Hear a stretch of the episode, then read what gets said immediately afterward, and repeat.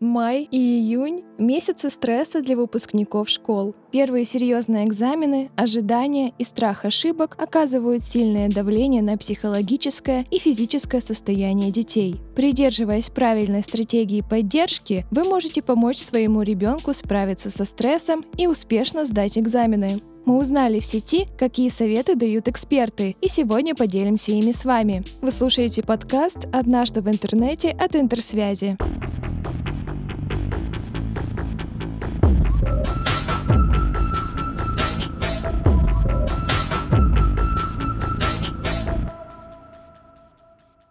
Есть две вещи, которые стоит принять в самом начале. Первое. От предэкзаменационного стресса нет волшебного лекарства, но есть стратегии, которые помогут его снизить. И второе. Ваш ребенок сейчас находится в стрессе. Не нужно создавать для него дополнительное давление. Вы сами наверняка помните, насколько это волнительно и как много страха в голове перед экзаменом. Главная задача сейчас — это поддержать ребенка и создать для него комфортную атмосферу. С этого и начнем. Создайте дома спокойную обстановку на время экзаменов. Организуйте уютное место для учебы, где не слышно включенный телевизор, тиканье часов и прочих отвлекающих звуков. Но помните, что все дети разные и нужен индивидуальный подход. Кому-то комфортнее готовиться в тишине, другой лучше концентрируется под фоновую музыку. Объясните ребенку, что делать перерывы – это важно. У многих школьников, да и у студентов тоже, последние дни перед экзаменами превращаются в непрерывную, изматывающую зубрежку, от которой болит голова. Но даже немногие взрослые знают и понимают, что своевременные перерывы намного эффективнее заучивания и работы нон-стоп. Отдых и смена деятельности помогают избежать перенапряжения и чувства бесконечной работы. Во время экзаменов специалисты рекомендуют чередовать умственные и физические нагрузки.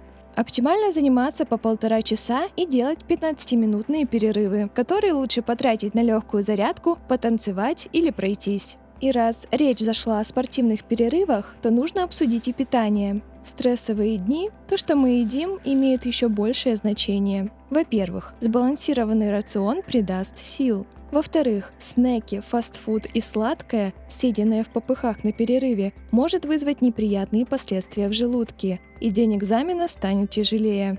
Заключает этот блок рекомендация высыпаться. Хороший сон поможет улучшить когнитивные функции перед экзаменом и чувствовать себя сильнее и увереннее в день X.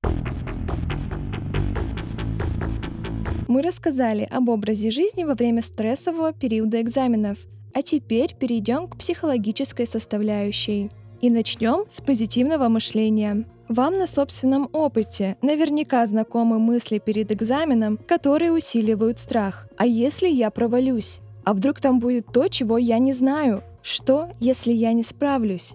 Страх растет в голове школьника перед важным событием, особенно если внимание с негативных мыслей не переключается. На место страшных установок о провале должны прийти позитивные. Все будет хорошо. Я справлюсь со всем, что меня ждет. У меня получится. Если вы замечаете, что ребенок накручивает себя до тревожного состояния или даже панической атаки, не оставайтесь в стороне. Помогите ему переключить внимание с негативных мыслей на позитивные. Напомните о его достижениях и сильных сторонах. Подчеркните, что экзамены не определяют его полностью и что результаты не являются единственным показателем успеха. Поощряйте его усилия и маленькие прогрессы, даже если они кажутся незначительными. Стресс это нормально для взрослого человека, ему уже знакомо это чувство, но ребенку очень тяжело справиться с ним в одиночку. Поэтому не оставляйте его наедине со своими тревогами насчет предстоящего экзамена. Не создавайте дополнительный стресс, не давайте дополнительных заданий, не критикуйте, не сравнивайте с другими детьми и не ожидайте, что он справится со всеми задачами на 100%. Ребенок не робот с идеальной программой, а такой же человек с мыслями и чувствами, как и вы.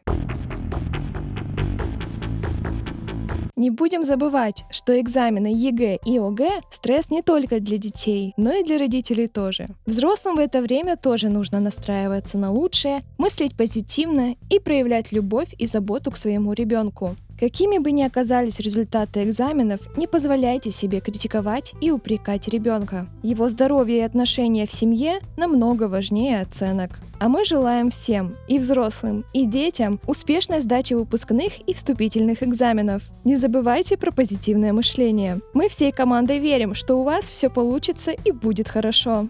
Чтобы услышать нас снова, подписывайтесь на подкаст «Однажды в интернете» и страницы интерсвязи в социальных сетях. До следующего выпуска!